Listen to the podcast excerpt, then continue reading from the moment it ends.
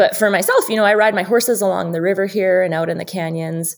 I love to hike and run with my dogs. I hunt, I fish, and I think one of the very best ways to to connect with nature is to simply forage, garden, farm, hunt, and fish. I think if your daily bread, if a part of it comes is is directly connected to the landscape that you call home, um, and you're actually taking that into your actual cells and your sinew and your marrow and your um, in your body. I think that's the most powerful thing that anyone can do to connect themselves to nature, to the earth, to life and death cycles. I just think our vitality is found in that connection, and that's something that's really important to me. So. Welcome to the Into the Wilderness podcast in partnership with Modern Huntsman. I am your host, Byron Pace. It is April the 1st, and this is episode 203. These shows are out every two weeks, and at the moment we are alternating between the Living with Nature series, presented by Swarovski Optik, which is what you're going to hear today, and more longer form episodes. The Living with Nature series is about how people from all walks of life connect with nature. And to tease this out of them, I ask five questions. If you want to hear how this series started, go back to episode 197 when I chatted with Ben Lisdus, the business development manager for Swarovski Optik in North America. In two weeks' time, you will get the very last installment of our special limited series from the field, which has been following the conservation stories at Zambezi Delta Safaris in Mozambique. These shows have been a totally new format for us with a much higher level of production, and I would love to hear your thoughts on any of the recent episodes. Tag me on social media at Byron J. Pace or shoot me an email through the website byronpace.com. In this episode, I chat with Jillian Lukiwski, who some of you may know as the Noisy Plume from her social media accounts and website. She is a farmer, writer, photographer, silversmith, and above all, a child of nature. She has previously appeared in Modern Huntsman and has an incredibly moving article in Volume 9, which is going to be due out in the next couple of months. Before we hear from Jillian, a thank you to all the Patreon supporters who help make this podcast possible, and especially to the top tier supporters who include Richard McNeil, Ronnie Speakman from rdcontracting.co.uk, James Marchington, the guys at South Ayrshire Stalking, Thomas Cameron, Mark Zabrowski, and Colin Knight. If you would like to support the podcast, head over to patreon.com forward slash Byron Pace. If you would like to hear more uh, from Jillian, you can find her online at The Noisy Plume, and you can read stories from her on the Modern Huntsman website, modernhuntsman.com. Jillian, welcome to the Into the Wilderness podcast and the Living with Nature series. I'm so excited that we finally managed to connect because I totally screwed up last time with time zones and different parts of the world and you were on the phone oh, on the phone on the on Zencastr which is how we record the podcast like 2 hours before I was on and then I was on and you weren't on so I apologize. Oh, it's okay. Time differences are a disaster. They're always tricky to navigate and then there's daylight savings and all that ridiculousness that you got to deal with too. So don't you worry about it, Byron. I'm um, happy. I'm looking forward no, I'm, I'm glad to have you on, um, particularly because we've I've seen your work coming through the Modern Hun- uh, Huntsman editorial process before, and we've spoken before, but I have never actually met you in person. So I'm excited to go through these five questions with you today. But before we start going through this, why don't you just paint a picture of, of your life and what it looks like because whenever I read your stories or whenever I see your posts on social, it has this very sort of calm, romantic feel about it that I'm sort of very envious of your life most of the time. Oh, well, thank you for saying that. And it's probably that situation where I'm very calm on the surface and paddling like hell, like a duck on a pond. You've heard that saying, I'm sure. But I mean, I, um, my husband and I have worked really hard to build a life that we really love. And we live on a small working farm in southern Idaho, um, right on the bank of the beautiful Snake River.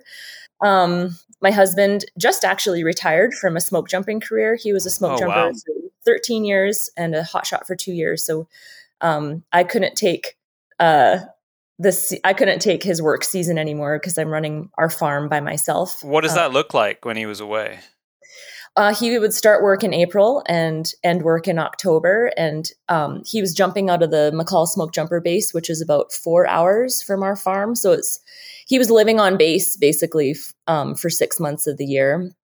And you know, when the fire season was picking up, he was all over the Intermountain West, wherever wherever they needed smoke jumpers, basically. So, um, and like I said, we've got a small working farm, so I was trying to manage our farm. Uh, we've got hay, a hay crop that goes to market, and we also grow heirloom um, organic garlic for market as well. So I was managing all of that while trying to put to, while trying to manage a writing career, uh, photography work, and a working silver studio here at home. So it's pretty it's hectic for me. Yeah, I did that for 15 years, and now I'm done. So um, he heard my he heard me crying out for no more, and he retired. So I'm really thankful to this will be my first um, year ever of having him home, you know, year round and working together side by side on our farm. It's going to be really great slightly slower pace of life for him. So when you say um, your farm like just describe that to me i'm trying to get a picture in my head of, of, how big it is and how many how much produce or how much variety there is and what you're actually selling, selling or oh. how do you make it work well, great. I would describe our place as a single family working farm. Most of what we're raising here is for the is for my my family's consumption. You okay. know, meat chickens. Um, we raise kune kune pigs, which is a lard pig. Um, we eat our pigs they're not just pet pigs um, and then we keep horses ducks turkeys chickens geese all of that kind of stuff and a huge garden and fruit orchards and that's just basically for our family. We grow um, an orchard hay crop which is a really great horse hay that sells out every year and we that's about uh, 13 acres of hay that we are growing and we just start this year we're adding on a neighbor's section of land which is another five acres that we'll put to hay and then we grow this heirloom garlic that we also sell ourselves through our online farm shop. And then this year we'll be doing farmers markets in Ketchum as well up in Sun Valley, Idaho. Um, we're not a very big farm, so that's like 20 acres total that we're farming, but we're every square inch of our place is irrigated off of the Snake River, which makes our land like really, really prolific. Like we can do a lot because we're not dry farming. Um, and I mean, yeah, that's it in a nutshell, really. A million questions before we actually get into the questions here. Oh, but I to talk about it. In terms of uh, your day to day existence and, and eating, how much of that comes from your small holding and how much of that are you having to bring in from outside? Oh, well, you know, we still shop in grocery stores, um, you know, f- from time to time, like uh, in the winter time, but we're, um, eating you know i i'll not go to the grocery store for like four months or five months in the summertime when our growing season's really you know rolling along here. We big game okay. hunts. We're putting a cup usually two elk in the freezer every year along with like a pronghorn or a mule deer usually. And then um, we use all that pork from our own pigs in our own game grinds. Oh, so yeah, it's awesome. The kune kunes are such a great lard pig. They're really nice for like a smaller farm like we have too, because pigs can be pretty destructive. They they can, they, yeah, yeah, and um, and then we do our own meat, our own meat chickens and turkeys, which are just it, the quality of that meat is just incredible compared to what you get in a grocery store. And then I do a ton of, I mean, I'm kind of, I'm a little bit of a I don't like to use the word homesteader because it's because I'm from Saskatchewan and I comprehend what a homestead is and what pioneers actually did when they came in and started a farm from scratch. But you know, I do a ton of fermenting of all my garden vegetables. I do a ton of preserving. Um, I dehydrate a lot of herbs from my garden and make my own tea blends and all that kind of stuff too. So I'm kind of, you know, I put up a lot of our food that comes out of our garden that we continue to eat through the winter months. So, I mean, I can't give you an exact percentage. Like, we're not growing a wheat here of any kind. So we're, you know, we I buy organic flour for baking and that kind of stuff too. But I, I think like probably 80 to 85 percent of what we eat in our home and what we share with with like friends and neighbors is coming off of our own farm or coming off of public lands. That's tremendous. Sure. That's yeah. so good. That's so amazing. Uh, well, I, am gonna have to. I'm gonna have to come and and learn some learn some skills from you because I well, I'm very it, much I'm definitely not utilizing my garden that I have mainly because I'm not here a lot, but I do every now and then plant something and then like potatoes are an easy one because they kind of look after themselves. Oh, My yeah, dad's very good at providing the family with with produce during the summer months, and that does go around around the two sons, and they always have and friends because there's always far more than any of us can eat. Well, a huge joy of growing your own food and raising your own food is sharing it with people that you love. That's I think it's actually in our DNA to share the bounty of the harvest. So not just yeah. So any if, even if you can't come and stay and learn something from us, you're always welcome for a meal. We love to cook for people. So. well, I don't need to be asked twice. I was just one one last thing before I ask you uh, the first question. Okay. You, because you bring up an interesting point there about sharing, and I think it is really built in us to share either a kill or produce if it's something that we're growing, or a catch if we're trapping it, or if it's you know fish. How often do you ever see somebody go to the supermarket and buy extra food and then go share it? Never. It doesn't happen. No, it never happens. Unless, I mean, unless someone comes to their door doing a food drive for a local food yeah. bank and, they, and, you give them the expired can of lima beans from your yeah. pantry. I but mean, I so people, often go into my freezer if someone happens to be like stopping past the house. Hey, do you want? Here's yeah. a, a, bag of ground, uh, you know, what we we'd call mince or ground meat, um, for you know venison. Would you like one? And of course, yeah. the answer is always yes. But you'd never do that if you'd actually gone to the shop and buy it. There's, it's a very different mentality in how we, we take personal enjoyment out of sharing something that we have sourced. Yeah, I um well, I think that urge to share is really community is like community driven.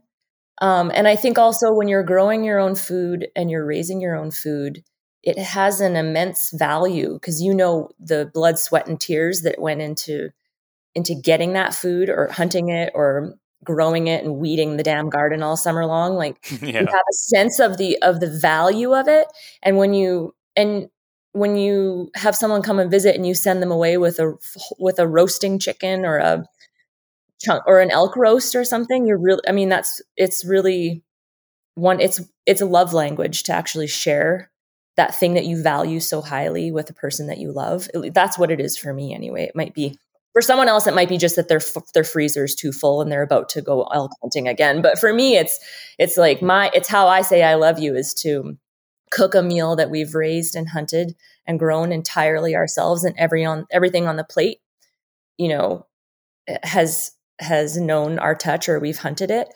Um that's like the, that's how i tell people that i love that i love them basically i so. like that i like that a lot so yeah. I, I almost wonder whether we've kind of covered the first question because you probably connect with nature every moment of every day. But to question one, how do you connect with nature on a regular basis? Is there something that stands out uh, stands out for you? Yeah, I've thought a lot about this question. Um, well, while we've been trying to get this podcast done, um, I wanted to start by saying that I don't actually believe humans are separate from nature. I think Agreed. we're part of it. I think that um, some people are living in a way that that's that keeps them separate from it. But I think as soon as you walk out the front door of your house or your apartment building, if you're outside, I think you're in nature. Um, and if you're like me, you've done a really good job of dragging nature into your house too, because my decor is almost exclusively like dead stuff and feathers and skulls and antlers and seashells. That's my whatever. kind of vibe. Yeah, and so you know, I keep it in my home, sur- like surrounded. I'm surrounded by it inside of my home, and I've tried to keep my home, you know, I tried to keep my furniture wooden and you know wooden cotton wool leather all that stuff that's actually like natural and not synthetic. That's what i like to surround myself with inside of my nest in my home here but i think as soon as you step outside into and you're standing in fresh air i think you're in nature. So i think i mean you don't have to you know buy a bunch of gear and go to some far off distant distant place to have an experience in nature i think as soon as you go outside you're in it and you can be enjoying it and be and you can be refreshed by it. Um, but for myself you know i ride my horses along the river here and out in the canyons. I love to hike and run with my dogs. I hunt i fish and i think one of the very best ways to to connect with nature is to simply forage garden farm hunt and fish. I think if your daily bread if a part of it comes is is directly connected to the landscape that you call home um, and you're actually taking that into your actual cells and your sinew and your marrow and your um and your body i think that's the most powerful thing that anyone can do to connect themselves to nature to the earth to life and death cycles. I just think our vitality is found in that connection and that's something that's really important to me so Well, that's very poetic and beautiful, and I couldn't agree more with you. I I often think about I often think about heating myself because, especially at this point in time, because it's at coming the end of winter, spring is just starting. There's some elements of spring I'm beginning to see, but all the way that I heat my house is with wood that I go and collect.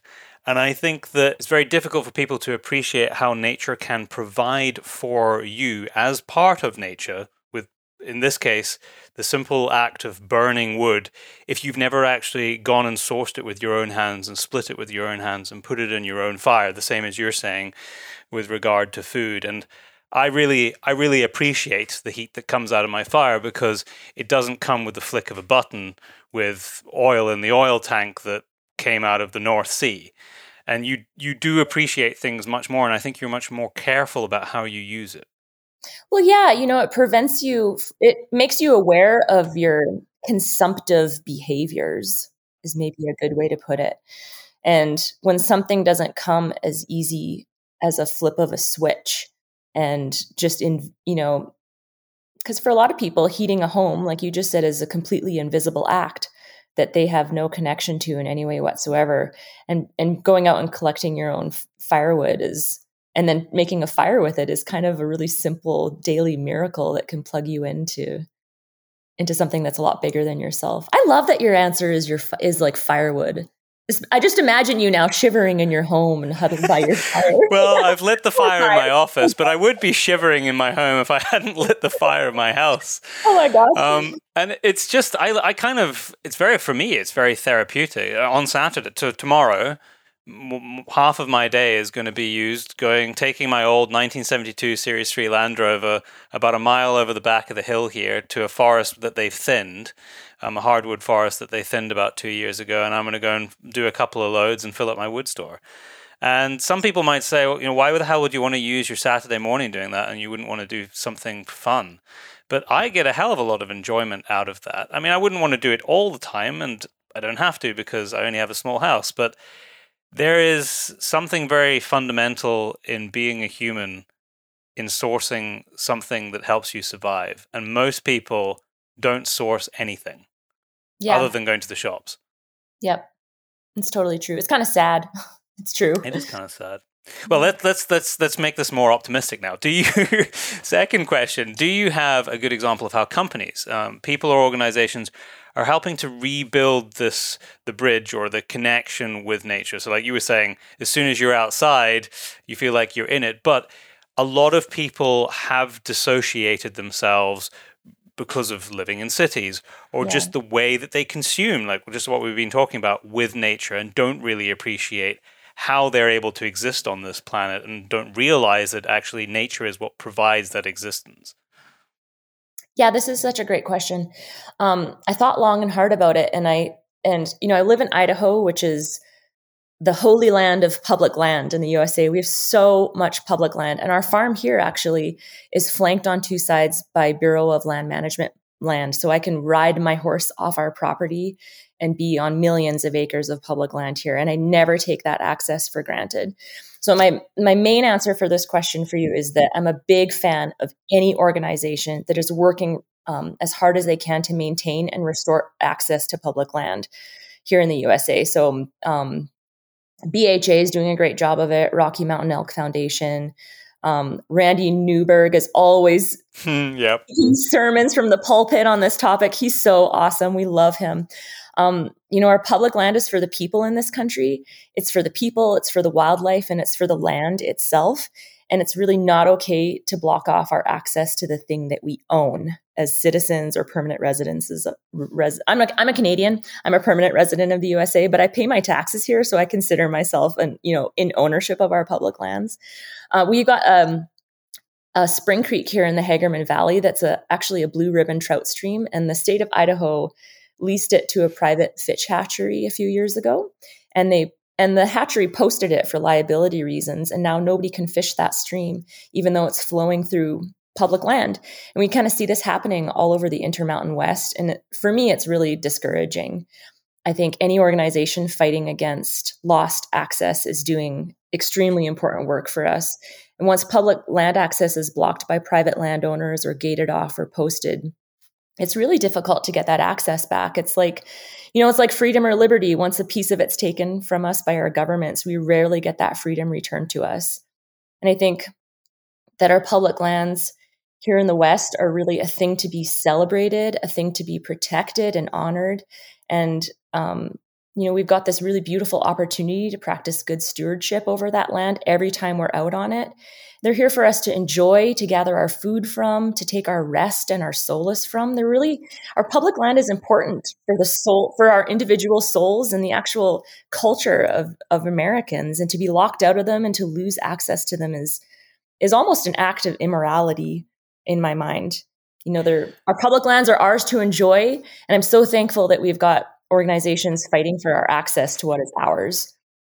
Yeah, if people don't have access to the great outdoors and can immerse themselves in in more wild nature where the hand of humans is less obvious because the hand of humans is everywhere but it's where where it's possibly less obvious. It's very difficult for people to appreciate why these things need to be protected. Exactly. and so access is is vitally important. Yeah. I mean you live in a country where I mean, I would say you have less access, like less public land than us here in the internet. Yeah, but our access is more. This is a misperception. Yeah, we have right to roam everywhere in Scotland. Tell me all about it. Yeah, so I mean, the vast majority of land is private. Yeah. Um, however, uh, we have access to almost all of it through a law that I think it was passed in the early 90s, which was right to roam. Yeah, which means that you could you trespass on everything, right? Yes, ex- essentially, yes. Yeah. Um, so that's not that doesn't include. So the caveat with that is people can go and immerse themselves in nature on almost any land, yeah. um, but you can't necessarily take. Right. So that's that's the the difference with your some of your public lands where you're actually able to with over the counter permits or whatever the system might be go and harvest something. But equally we do have some systems in place which are kind of the equivalent some of like the crown estate which are very cheap you know 20 like 25 30 dollars a year and you can go and hunt geese on the foreshore um, and you can buy over the uh, the equivalent of over the counter tags i suppose um, from different estates but in terms of actually getting your feet into the wilderness as it were you can pretty much do that anywhere here in scotland the, the same is not true in england Hmm. Um, so yeah, in some respects we have more access than you, and then in other respects, to do with harvestable take, we have less. Hmm, very interesting. Very interesting. Yeah. So to question three, is there a conservation story happening right now that you are particularly passionate about? Um, yes, uh, there's a couple. I tend to keep my eyes and my heart really tuned into what's happening locally in my community in my home state. Because if I start to look too far away, I feel very discouraged by all the chaos and everything that's happening in the world. There's plenty of I stories am, to depress you happening yeah, in the world. Yeah, exactly. So I am um, watching the great Idahoan wolf debate with great interest. I I bring it up at with great risk on your podcast, but I have. Tell me more. I want to know because I know that uh, you know wolf. I mean, across North America, not just in your state, it has been. I mean, it's been a hot button issue for years, but particularly in the last twelve months, it seems to have appeared in my feed sort of every week. Yeah, it's a hot topic, um, and I and you know I have an extremely nuanced position on wolves. I think actually most Idahoans are really reasonable people, and they also hold nuanced positions on most topics that are hyper polarized and politicized. But as always, the loudest and most extreme voices seem to be the voices that dominate the narrative surrounding wolf management in Idaho, which is really unfortunate and frustrating. Um, I'm sure it's frustrating to watch too, but I personally, I'll speak personally on this topic. I really love yeah. to have wolves on the landscape here. I think they're absolutely incredible. They're magical. We elk hunt a basin with um, an established wolf pack, and it actually makes it a lot harder for us to hunt there because they change herd dynamics so much. But I still want them there. I mean, they make it more difficult for me to get my food, but I still really want them there. Uh, they th- totally thrill me. Um, we'll hear them fire up and start howling right around our teepee at night when um, when we're out there hunting, and it's totally magical. Um, but that said, I also think that they need to be managed because I also really love having elk on the landscape here. And like many Idahoans, um, elk sustains my family. We eat elk every year. Most meals during the week is is elk in our household.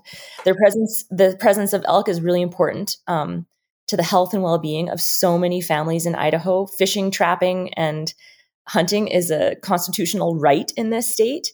Um, and they're also so important for the ecosystem of the Intermountain West.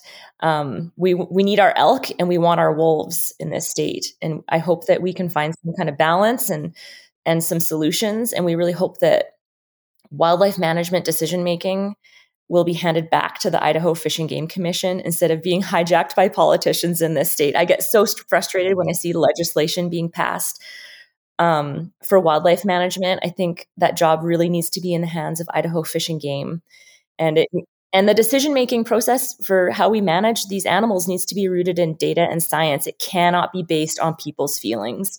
I mean, the moment we start basing all of our wildlife management decisions on people's feelings is going to be how it's going to be the day we destroy Idaho and the whole uh, the whole intermountain west of the USA. It'll be really sad. So, and yet we're seeing that around the world all the time. Yeah, yeah. Everything being based on people's feeling, everything just being an emotional trigger for people all the time. People, we got to set our emotions aside and really, you know, try to think things through and and um pay attention to you know the data and the science behind what's really going on on these landscapes and hear from everybody.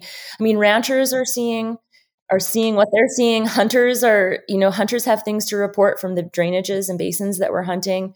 Wildlife biologists are doing their research and we just all need to come together and talk about it so that we can figure out what's actually going on with with all of these animal populations in our state so we can proceed with managing them appropriately but I love the wolves. I love them. I think they're well, so cool.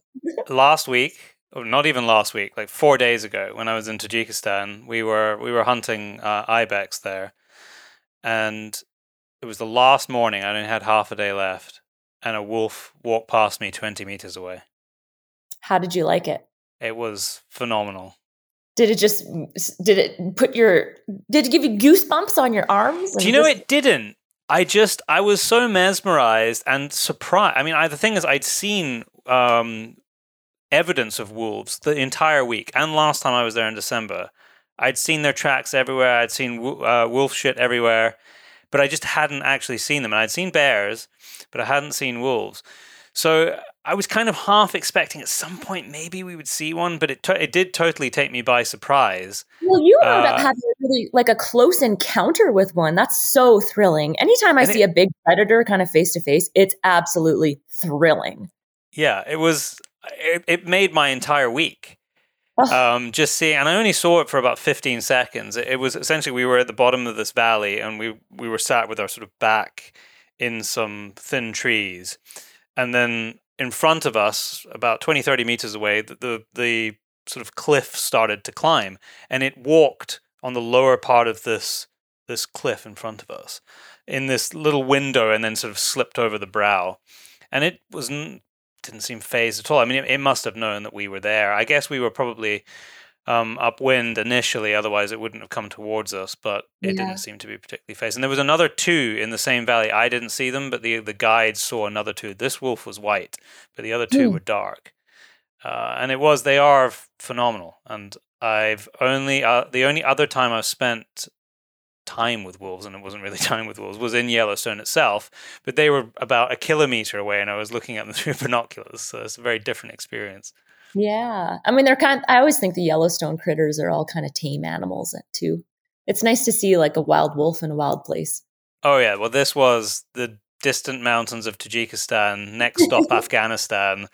Um, this was this was as remote as it gets. Yeah, absolutely. Very cool. Um, you'll, remember you'll remember that forever. Oh, it's definitely going to stick with me. Yeah, it's yeah. it is probably the highlight of that trip. Even though I was there, I was there for an entire week, and that wasn't the purpose of being there, but that was the highlight of the trip. Cool. Uh, is there somebody in particular? Because I would say that. Uh, before, let, let me let me backtrack here. I would say that between the stories that you write and the posts that you make and the, the photography that you do, there's you are inspir- in fact and I, I know this for a fact because I've actually met a couple of people that have brought your name up you are definitely inspiration for a lot of people in terms of forcing themselves to to connect in a more authentic way with nature. But is there somebody that inspires you that's doing great work in the outdoor space? Oh, that's I don't know if I can drop a specific name for you. Is that a, but I have That's okay. Okay. Well, I will say that something I see a lot of here in Idaho, Idahoans are very outdoorsy people. And something I see a lot of here that really deeply inspires me is like parents out hunting with their kids or camping or fishing with their kids, raising their kids outside. Um, I just have so much respect for that. And I think, and that this isn't like related to hunting and fishing industry or like big conservation organizations or anything like that. But I've, we've been out elk hunting, and I've and I we've seen like dads out hunting with their daughters, like way up on top of big ridge lines, or you know, fam- whole families out chukar hunting behind their gun dogs. Like when I see parents out there with their kids, I just have this really deep sense that those kids are going to be okay. and and they're going to grow up with a love for the land and an understanding of their belonging to it. You know, they're less likely to be exploitative of land or to be afraid of death or hysterical about death. And I just think they're going to have such a deeper understanding and personal relationship to land and to nature. And they're going to have an idea of what you know good stewardship should look like. And i think when you have a basic level and respect for all living things and for land when that's been modeled to you by the adults in your life i think you can't help but to grow up into a human being who improves the world and who who gives more than they take when they're outside. And i just i just love it. When i see outdoor families doing outdoor stuff i just am like yes that's so great. And i just i also think that you know when we get our households in order and we're, when we're when we have resilient families and strong families i think that leads to strong communities and i think that's like a foundation for a healthy world. Um and just think sometimes we think too big with this stuff. I think you know we think we need to build and employ a massive industry to create change but i just think deep long lasting change happens when we get our households in order when we raise our families outside and when we've got our families plugged into our to our local neighborhood and community and our local landscape i think that cre- i just think that generates health and strength and and people who are tuned into nature and truth and beauty and are living lifestyles that really create and maintain healthy landscapes. I uh, i totally agree. And i think that the the march to urbanization which has happened over the last 50 60 years has definitely uh, diminished that community that you're talking about because it doesn't really exist that much outside the household when you're living in a very built up area. And instead yeah. of the kids going out at the weekend or in the evening in the summer and mucking around with a spade in the garden, or maybe shooting tin cans with their air rifle, or going with their parents to fish the river or hunt the mountains at the weekend, they're looking at a screen that's three inches by two inches wide playing games. Yeah. yeah. And I don't know how that you how how anybody can expect a human being to care about the planet around them when their view of the planet isn't real. It's virtual. Yeah. And it's, it's a, it's a really dangerous trend, I think. Oh, it's a terrible trend. It's bad for creativity. It's bad for, it's just bad for everything. And, you know, uh, I'm here in the West and we've had just so many, just thousands of people move into Idaho over the past year. I, yeah. I think a lot of them are like COVID refugees in a lot, yeah. um, which is, which is, I have a lot of compassion for them. I, I understand. I've had a lot of freedom here over the past two years, living on a farm in the middle of nowhere and just having my life really continue and being able to work every day and not really feeling the grip of the of the covid related chaos. So i can understand people wanting to move out into space and be more dispersed on a landscape than than um, their former lives um, allowed them. So but it is heartbreaking out here to see all these ranches and farms selling out and being subdivided and seeing homes going in where homes shouldn't be that's really distressing. And so, you know, something else, I, th- another answer I could give to this question is just all the farmers and ranchers out there who are hanging on to their land and continuing um, to return to regenerative farming and um, ranching practices and instilling a love for the land and for that work in their kids so that those kids want to stay out here on a rural landscape and continue farming and ranching and keeping that land open for future generations and for wildlife and for the health of land itself and, and waterways. I mean, that's something that's really encouraging to me to see here in the West is, is um, farmers and ranchers continuing, to, you know, to work hard and to adapt and to keep hanging on. So they're really, and it's hard because farming is difficult and well, a lot of farmers are very asset rich. They're often not. Uh, they're they're. That's it. That's that's where their money is. It's in it's in the asset. It's in what they're sitting on. Um, yeah. Um, but they're cash poor. And if a developer comes and offers you a colossal sum of money to sell up, yeah. how on earth do you say no to that? Even if, well, yeah. because for your personal life, it's going to make your life a lot better, but not necessarily the landscape. Well, yeah, and you see, use are the big our big cities in this country are are looting the rural areas of their children of the next generation that would stay and stay on and ranch and farm. So you've got ranchers and farmers who don't have anyone to to um, hand that to hand their wealth onto. Their wealth being their land. Um, so yeah, it's hard to really hard to watch. I always tell people, I'm like, man, the big cities take our, we grow all the food for them, and then they take the kids too. And they take our children. Yeah. yeah. I hadn't really thought of it like that, but there is a, a massive um, brain drain from the countryside yeah. to urban yeah. areas. And I understand so, ranching and farming is really hard. I mean, there, hardly anybody does it because it's really difficult work. Most people don't want to work that hard. So, I mean, I I can understand, but it's also there's also a lot of, um, I mean, it's beautiful. It's a lot of hard work, but I think hard work's really a beautiful way to live your life. So, um, you know hard meaning you know hard physical labor and, and meaningful work i think is a really beautiful way to do life so. I don't know. Well that, there's a there's a lot of living that goes on for an entire lifetime without truly living. And uh, i'm not sure whether you can really do that in an office but uh, it's a discussion i've had on this podcast before. So with that to the last question. Do you have a standout memory where you felt like you really connected with nature? I feel like I have memories like that have happen every single day. I have. You're so fortunate that that is that, that that is your answer because for so many people that's just not the case. Well, but I mean, it started. I can't like even my earliest childhood years are just just rooted in outdoor memories. I can I can remember standing barefoot in a horse pasture in Riding Mountain National Park, Manitoba, Canada, barefoot. I walked out there barefoot from the house. My horses are beside me and I'm picking sun-warmed raspberries off of a wild raspberry bush. Like I or spending an afternoon catching frogs and tadpoles with a butterfly net on a beaver pond just down from That's the best. Didn't we all it's do that? So oh my gosh, I spent hours, half my childhood involved a butterfly net. Um, I saw my first mountain lion when I was walking with my golden retriever on a, a, national park road, and I was about five. And I went home and told my dad I saw a really big yellow cat, and he thought I meant like a neighboring tomcat. And I was like, no, it was like the size, it was like bigger than um, Wajax, who was our dog at the time.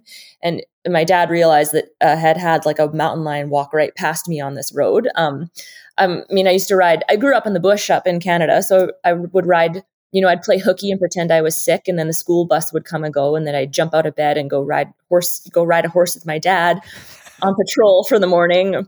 Went to picnics with my family with hot chocolate and hot dogs in, in whatever park we were living in, catching walleye and pike with my dad, canoe tripping with my family in northern Saskatchewan, which is just so beautiful up there.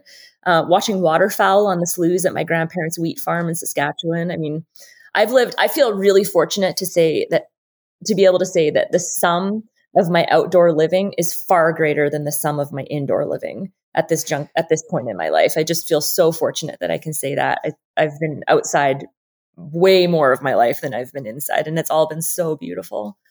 Well, Jillian, you you truly are a child of nature, and and your upbringing that explains a lot of the life that you live now. I think to me, because uh, how I started this was me saying that I was kind of envy, envious of the calmness of how your life seems to me. because you are existing on this planet as part of nature. And that comes across in all the conversation we've had today, and it comes across in all of your writing. And I think there's a lot to be said for that.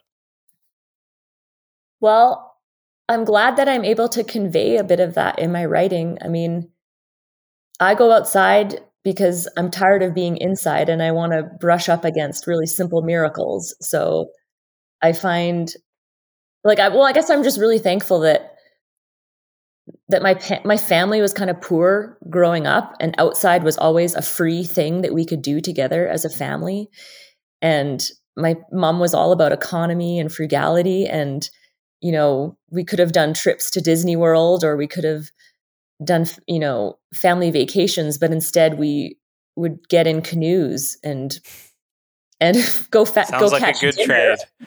I Sounds mean, like I, a I great feel, trade. I feel kind of thankful that that was what my family could afford to do when we when I was young and growing up. It's given me such an appreciation for what is immediately around us every day, and just the simplicity of watching a sunrise that can fill up your tank for the for the entire day. It's so beautiful. So outside, uh, going outside is free for everybody. I mean, you've got public spaces everywhere in big cities, even where you can go and you can just you know, have your heart filled up by really simple beauty and really simple, free miracles every day, everywhere. It's really, I mean, it's magnificent to be on this planet. Jillian, thank you so much for sharing your living with nature. I am absolutely confident that the people listening will be taking inspiration from this conversation that we've had for the last 30 minutes. So thank you so much for your time. And I look forward to hopefully having the opportunity to meet you in person at some point. Fingers crossed, Byron. Thanks for having me on today. You're such a you're such a delight.